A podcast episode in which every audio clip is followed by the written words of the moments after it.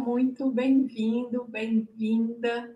Começando mais um episódio do podcast Endoprática.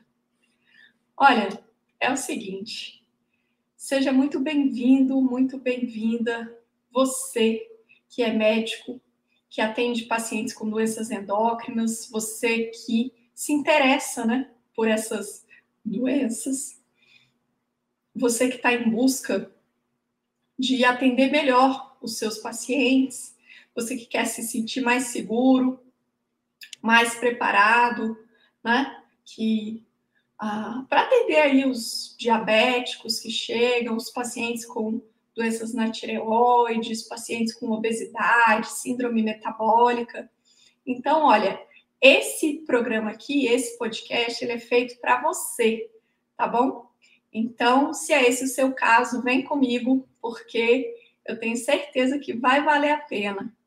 Meu nome é Mona Lisa Azevedo, eu sou endocrinologista há mais de 18 anos e eu ensino médicos de qualquer área a abordar as principais doenças endócrinas com segurança.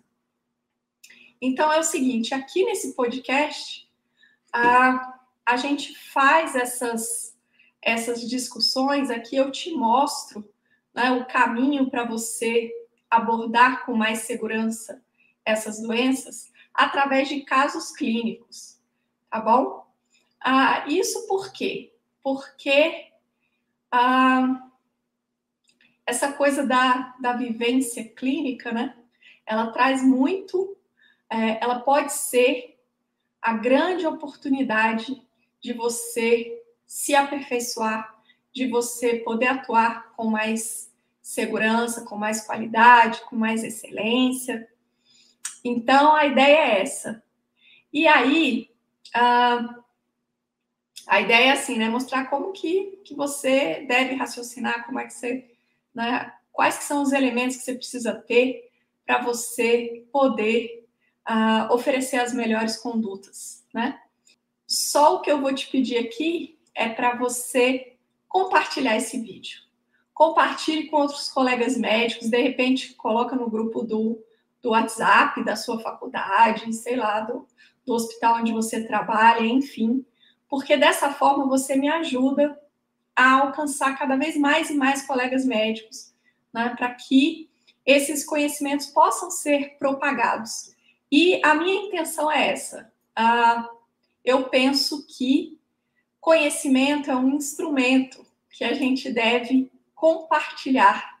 Né? Então, a ideia é que cada vez mais uh, cada um de nós possa exercer essa profissão tão nobre, né?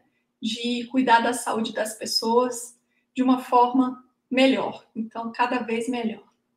Então é isso aí, eu conto com a sua ajuda, compartilhe esse vídeo. Se você ainda não está inscrito no nosso canal, inscreva-se, tá bom? E aí é o seguinte, hoje eu escolhi falar sobre um, um assunto a partir da dúvida de uma aluna, né? De uma aluna minha que, que me mandou essa dúvida, se não me engano, foi ontem a, a respeito da conduta no nódulo tireoidiano benigno. E aí, olha só. Ah, se você é um médico que está atuando aí, né, na, na prática, se você é, independente de, da área que você está atuando, né, mas como o nódulo tireoidiano é uma condição bastante comum, bastante prevalente, eu sou capaz de supor que você já deve ter atendido um paciente com nódulo tireoidiano, né? É bem provável. E aí, o que, que acontece? Quando você. É, se eu for te falar aqui simplesmente, ah, eu vou te falar então qual que é a conduta, tá bom? Vou te explicar, vou te dizer, olha, se aparecer um nódulo, você faz assim.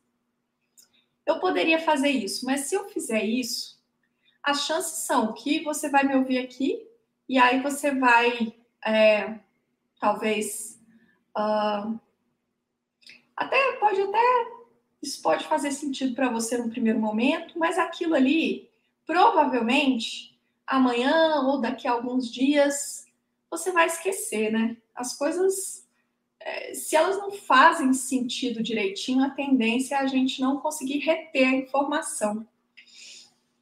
Então, eu vou fazer o seguinte: eu vou fazer diferente. Eu vou te explicar por quê.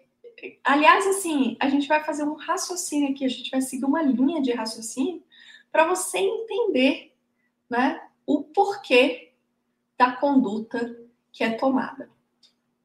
Olha só. Tem, inclusive, tem uma coisa que o paciente pergunta, né?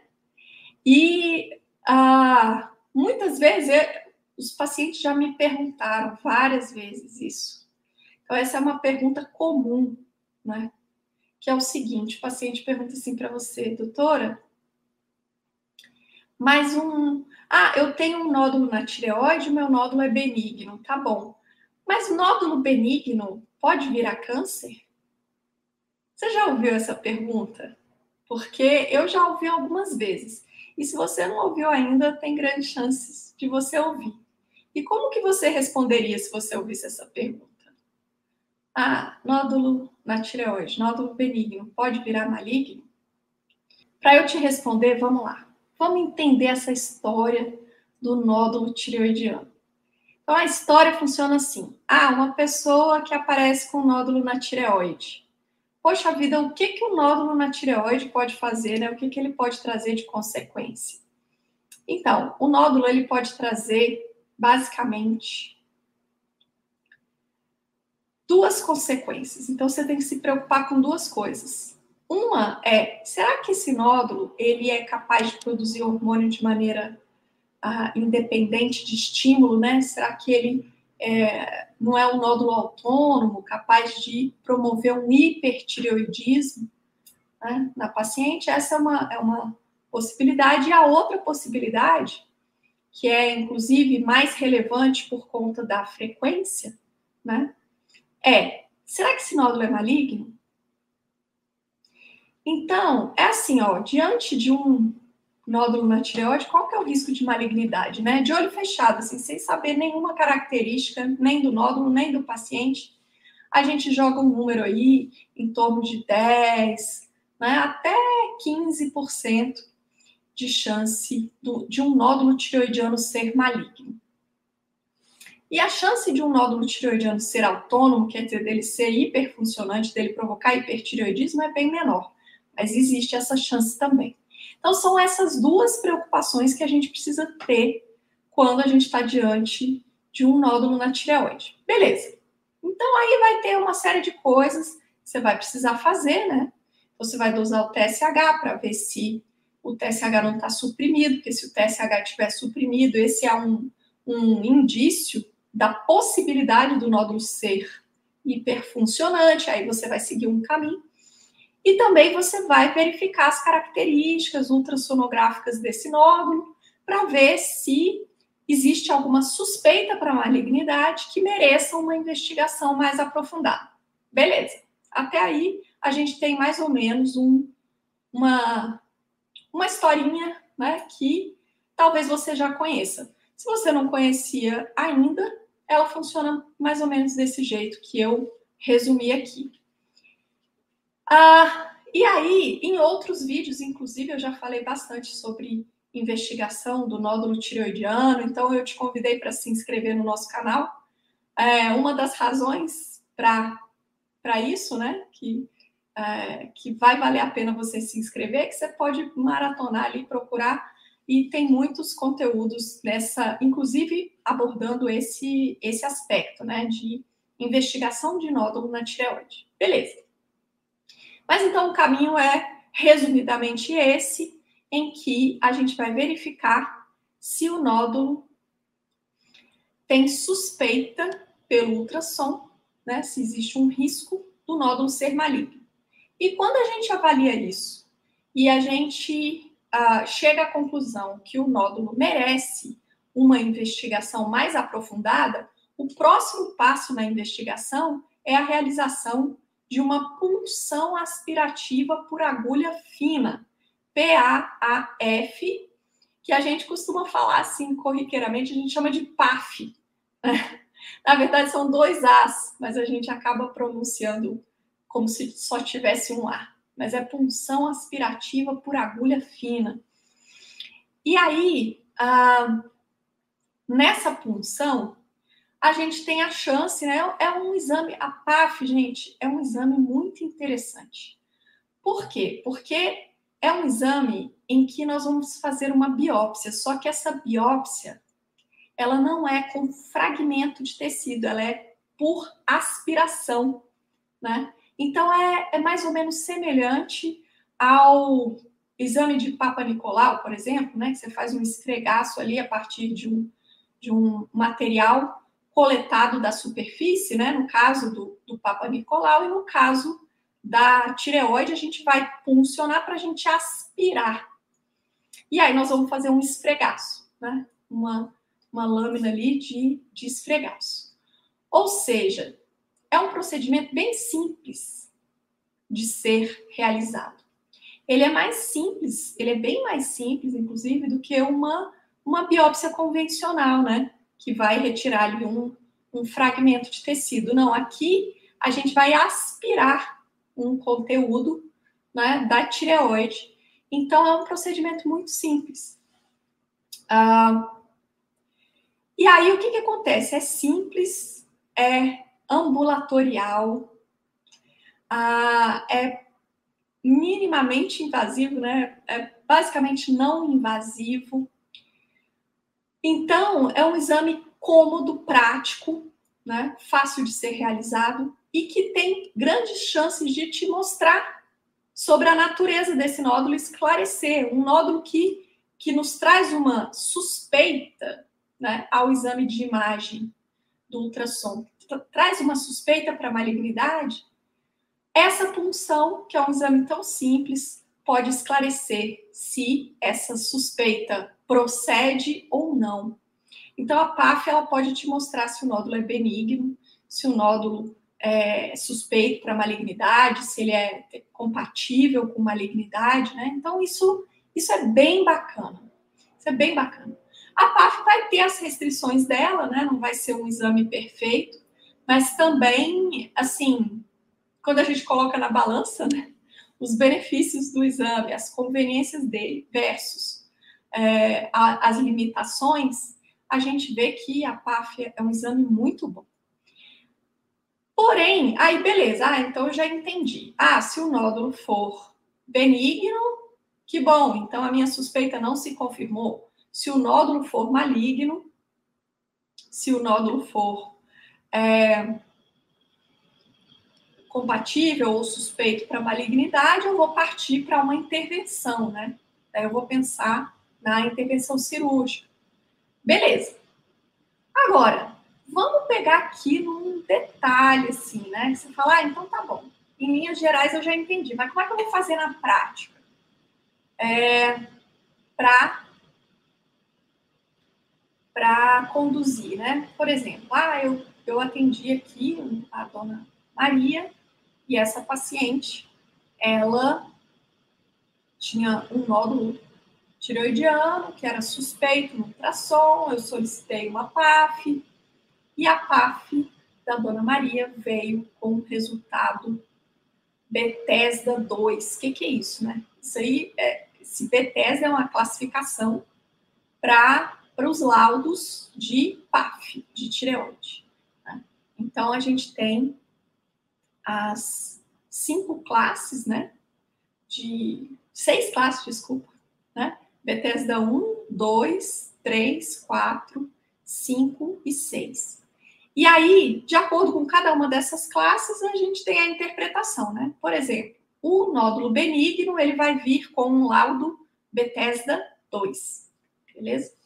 Esse é o nódulo benigno. E aí você pensa assim, ah, tá tudo muito bom, tá tudo muito bem, o nódulo é benigno. E aí você fala para a paciente, olha, você não precisa se preocupar não, que esse seu nódulo é um nódulo benigno, ah, então tá tudo bem. E aí a paciente vem com a pergunta, aquela perguntinha apimentada que é assim: "Ah, doutora, mas legal, meu nódulo é benigno, mas me responde aqui. Será que esse nódulo pode virar maligno?" E aí, como é que você responderia? Que o que, que acontece? Quando a gente está diante de um nódulo que vem com uma PAF Bethesda 2, a gente diz para a paciente, ó, oh, fica tranquila, tudo bem, esse nódulo é benigno. E aí a gente também fala assim, olha, daqui a um ano a gente vai repetir esse ultrassom, tá bom? Então pensa comigo. Se o nódulo, a punção está me dizendo que ele é benigno. Mas eu não dou alta para paciente, eu não falo, ah, então tá bom, esquece esse nódulo que ele é benigno. Não, eu pego e falo, olha, daqui a um ano a gente vai repetir o ultrassom. Então, é essa conduta, né? Se você parar para pensar, uai, mas então quer dizer que esse nódulo que é benigno, será que ele pode virar maligno? Qual será a resposta para a pergunta dela, né? Será que a resposta é sim? E aí, o que, que acontece? Eu preciso te dizer uma coisa muito importante. Ó. Vamos dar um passinho atrás, que aí você vai entender essa história de uma vez por todas. O negócio clarear na sua mente e você não ficar só dependendo de decorar condutas, né? Se, ah, no nódulo faz isso, não, não sei o quê, repete, não repete, faz isso, faz aquilo. Não, peraí, vamos entender o que está por trás e vamos entender por que que tal conduta é recomendada. No nosso caso aqui, vamos entender por que que, diante de um nódulo tiroidiano Bethesda 2, nós vamos pedir para a paciente voltar daqui a um ano com um novo ultrassom. É o seguinte, ó. Primeira coisa, tem que ficar bem claro na sua cabeça para quando a paciente perguntar, você não ter dúvida para responder. Nódulo tireoidiano benigno ele não vira maligno. O nódulo que é benigno, ele é benigno a vida inteira. E o nódulo que é maligno sempre foi maligno. Tá? São dois, são duas pessoas totalmente diferentes que não têm parentesco. Tá bom? Então, nódulo benigno na tireoide, nódulo benigno não vira maligno tá? E aí você falou, ai, mas então essa conduta aí não bate, porque você falou que o nódulo é benigno, e aí depois você vai pedir ultrassom para quê, né? Então dá alta logo para paciente, poxa. Então vamos lá, aqui vem o pulo do gato, aqui vem a informação preciosa que você precisa ter, que te permite raciocinar e faz com que você tenha clareza e segurança na hora de conduzir o seu paciente.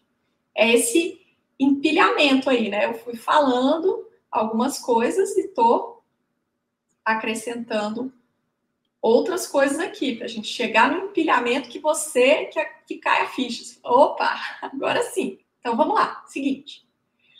A, a PAF, é, então a, a biópsia né, aspirativa que a gente faz por agulha fina, você vai fazer o quê? Você vai aspirar o material, vai colocar na lâmina né, fazer um esfregaço. E aí o patologista vai olhar no microscópio e vai ver células que foram aspiradas, que foram retiradas do seu tecido original, né? A gente não vai ter um fragmento de tecido ali, não. A gente tem células que foram aspiradas. Então, isso, ah, quando a gente compara com um exame anatomopatológico, né? Você pegar a peça cirúrgica, pega lá o nódulo, né? E aí faz o, os cortes, prepara as lâminas, cora e vai olhar no microscópio. Aí a gente está falando de padrão ouro. Aí a gente está falando do, do que é real, né? Do diagnóstico final. Então, se a gente comparar a PAF com o anatomopatológico, é claro que a PAF ela vai, ela não tem como ela ser perfeita, né? Porque ela vai ter as suas limitações, que são do próprio método. Ela tem muitas vantagens, você não precisa pôr o paciente na mesa cirúrgica e tirar o nódulo para poder analisar. Você pode fazer um procedimento bem simples, não invasivo e ter uma, uma boa noção. Aí que tá, a palavra é uma boa noção, aliás, uma ótima noção. Porém, ela não é perfeita, ou seja, ah, não é 100%. Então, o que, que acontece? Quando a gente tem um resultado de PAF que veio benigno, isso significa que eu tenho chances altíssimas de que esse resultado esteja correto. É tipo assim, 98, 99% de valor preditivo positivo. Quer dizer, é quase certo que aquele nódulo da Dona Maria realmente é um nódulo benigno. Porém, existe aquele 1% até 1 a 2% ali de chance desse laudo de PAF estar errado. Na verdade, o nódulo da Dona Maria é maligno, mas o exame está dizendo para mim que ele é benigno. Olha só, a chance disso acontecer, ela é pequenininha. Em cada 100 Donas Marias que chegam né, com um resultado de PAF Bethesda 2, uma ou talvez duas, na verdade, tem um câncer. As outras todas têm realmente um nódulo benigno. Legal. Aí o que, que acontece? Quando a gente analisa esse resultado e vem um Bethesda 2, o que, que a gente deve, né? Como que a gente vai pensar? Bom, a gente vai acreditar que o nódulo é benigno mesmo e a gente não vai encaminhar paciente para procedimento cirúrgico, nada disso, né? A gente já sabe que o nódulo tireoidiano não vai atrapalhar a tireoide de funcionar, né? E se ele é um nódulo benigno, tá tudo bem ele ficar aí, tá tudo bem. Beleza, essa é a conduta que você vai tomar. Porém, você vai ficar com aquela pulguinha atrás da orelha de pensar, poxa vida, mas será que a Dona Maria é o 1 a 2%? Ou será que a Dona Maria está nos 99%? É por isso que a gente pede para repetir o ultrassom da Limana. Por quê? Porque se a Dona Maria cair naquele pequeno percentual, né, na raridade de o laudo da parte estar errado, eu vou ter a oportunidade de verificar isso. Se ela repetir o ultrassom e o ultrassom me mostrar que esse nódulo cresceu além do esperado para um nódulo benigno, ou então que as características ali no ultrassom se modificaram e agora esse nódulo está mais feio, ele está mais suspeito, ele tem mais características ultrassonográficas suspeitas, então, uma das duas coisas, ou se ele crescer além do esperado para um nódulo benigno, ou se ele mudar as características, piorar as características, falar, nossa, agora ele está mais feio do que ele era um ano atrás. Daí, isso vai te fazer pensar, poxa vida, pode ser que a Dona Maria esteja no 1 a 2% ali, né?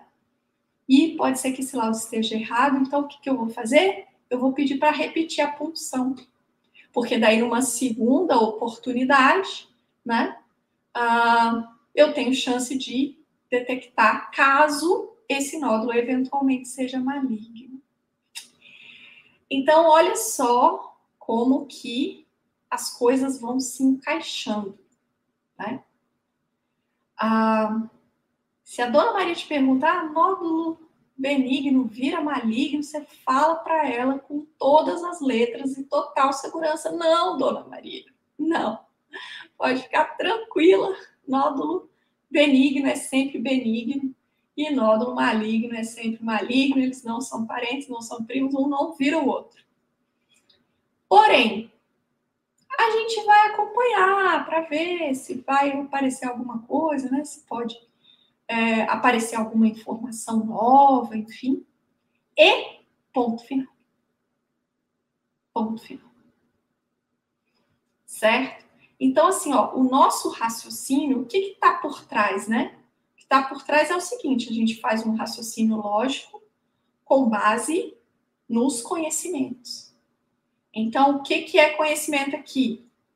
Conhecimento é que a PAF é um excelente exame, né? É um exame que ah, nos ajuda demais, mas ele não é 100%. 100% é tirar o, o nódulo e avaliar a peça. É o AP, né? É o anatomopatológico. E, então, assim, a PAF, ela é excelente, é ela que define a nossa conduta. A PAF fala que é benigno, a minha conduta é de acordo com esse diagnóstico. Porém, isso não significa que eu precise ignorar a informação de que, apesar da PAF ser ótima, ela pode, ah, pode errar, né? Eventualmente ela pode errar. Então, se você quer atuar sem medo de errar, né? Daí é, a, a coisa funciona assim. Você entende o que, que você está fazendo? Você tem segurança. Se você tem segurança, o paciente se sente seguro também, ele confia em você. Então, isso daí é um bate-volta, né? Você se sente seguro, o paciente confia em você, uma coisa alimenta a outra. Então, é assim que, que a gente constrói, né? Um atendimento com segurança. E aí, se eu, eh, voltando ao raciocínio que eu comecei aqui, se eu simplesmente dissesse para você, ah, eu recebi uma pergunta que foi, ah, como que é a conduta diante de um nódulo benigno, um nódulo Bethesda 2, né? Eu poderia simplesmente ter falado, olha, a conduta é assim, você pega e repete o ultrassom daqui a um ano. Cara, se eu só te falasse isso, você ia sair daqui talvez satisfeito, né? Assim, ah, legal, entendi. E aí, amanhã, depois, na semana que vem, que você viu outros casos, outros pacientes, aí você atendeu diabetes, você atendeu hipertensão, você atendeu, sei lá, né? O paciente com, com é, como chama, com gastrite, sei lá, com tantas outras coisas.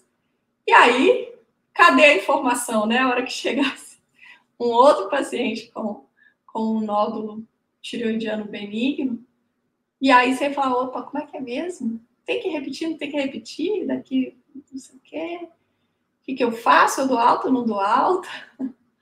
né? Então, assim, daí você não, não aterriza, não, você não consegue ter isso como uma, aquisição de conhecimento de verdade, né?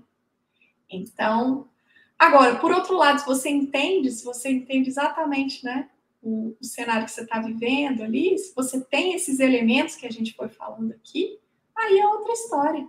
Aí fica muito mais fácil, né, de você de você raciocinar na hora que chegar o paciente. Aí não importa se é amanhã, se daqui a um, mês, daqui a um ano, daqui a dois anos né? O conhecimento está ali, acabou. É seu, ninguém tasca, né? É tipo isso. Então, é, eu espero que você ah, tenha aproveitado e se você gostou desse vídeo aqui, deixe o seu like e compartilhe com o maior número de colegas possível. Gente, compartilhe aí com seus colegas, né, que você tem contato, a, em algum grupo, é, sei lá, pessoal da faculdade, pessoal do hospital, pessoal do, da clínica, sei lá, enfim. Por quê? Porque com isso você me ajuda a disseminar essas informações, esses conteúdos para outros colegas médicos, porque a minha intenção é democratizar os conhecimentos em relação às doenças endócrinas entre os médicos, isso independentemente se você é especialista, né? se você é um médico generalista, se você atua em outra especialidade, não importa, porque aqui a gente está falando de doenças que são comuns e que todo médico está sujeito a encontrar, a se deparar com. Né? E a gente sabe que, para quem não está diretamente atuando né, dentro daquela especialidade, ah, é bem mais difícil você ter essas informações assim, né, fazendo sentido, mastigadinhas, né, e com, com coerência. Com... Então, assim, e, e quem sai ganhando se mais colegas médicos têm acesso a esses conhecimentos, quem sai ganhando são os pacientes, tá?